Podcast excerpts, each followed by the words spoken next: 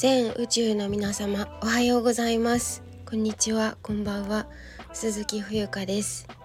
2023年12月8日金曜日時刻は朝の8時50分でございます。えーと朝起きると若干喉がガラガラなのといよいよ冬ですね。あの私冬服が 全然なくてどこ行っちゃったんだろう。多分うん。処分してしまったんでしょうね、まあ、それしか考えられないですけどタイに行った時にすごい可愛い服とか買いまくってあのタイ暑いから冬服日本で着るようなアウターというかジャケットもいらないしうん。なぜかないんですよね冬服が。だからすごい寒いです。変えようって話なんですけどね。はい。えっ、と今日の本題は、えー、緑は世界を救うというお話です。えっとこれは私が何かを見ていてパッて出てきた文字だったんですけど文言というか言葉。あ本当に緑は世界を救うって私も実は感じているところであの色彩心理学とか私全然学んだことがないからわからないですけどでも緑って私あのどこか遠出した時に車に乗ってる時に親に幼い頃その遠出する時にあのよ車酔いしたら遠くの緑を見なさいってよく言われてたんですけど皆さんは言われましたかね？あのだから緑はまあ目にもいいし体にもいいし色が与えるその心理的だったり精神的な要素って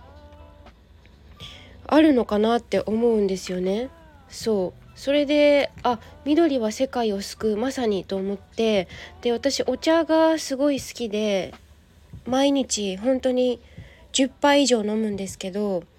それで朝もねあのノートっていうブログん？記事？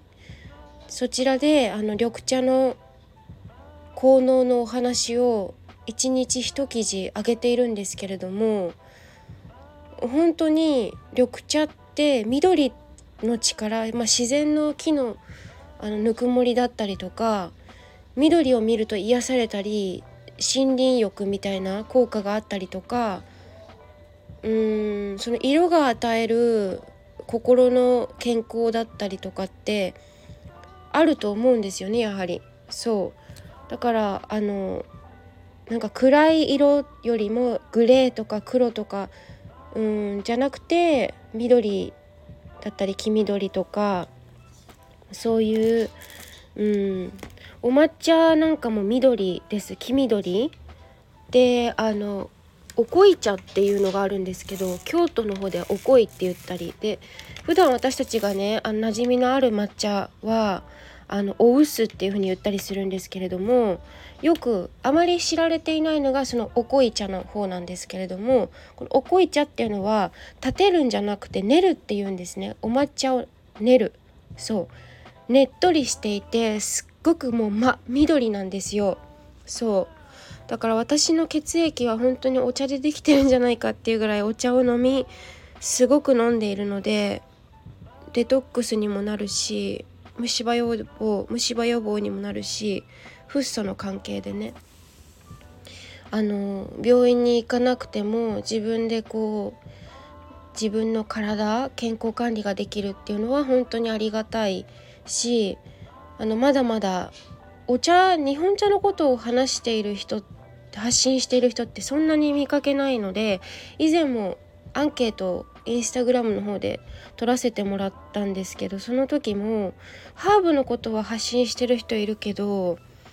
日本の緑茶について発信してる人はあまり見かけないっていう話があってあ確かにそうだなって思ったし、うん、もっとね緑を取り入れると世界え？生活の中に取り入れるとすごく癒されたりあの何て言うのかな間違いがないんじゃないかなと思います焦ったりとか心の焦りとかやはり気持ちが大事なのでね何事も。はいということで今日は「緑は世界を救う」という、えー、お話でした。今日も最後までお聴きいただきありがとうございます。えっと、この後9時からですね、ハイネイティブという語学配信、語学学習アプリで、えー、15分ほど配信いたします。はい。よかったら遊びにいらしてください。えっと、外国語を勉強している方、大歓迎です。そしてこの放送が良かったなって思ってサポートしてくださる方がいらっしゃいましたら寄付も大歓迎ですので、えーと、詳しく寄付の方法は詳しくは、えーと、概要欄を、えー、ご参照ください。そして英語のオンラインレッスンもあの募集しています生徒さんよろしくお願いします。では失礼します。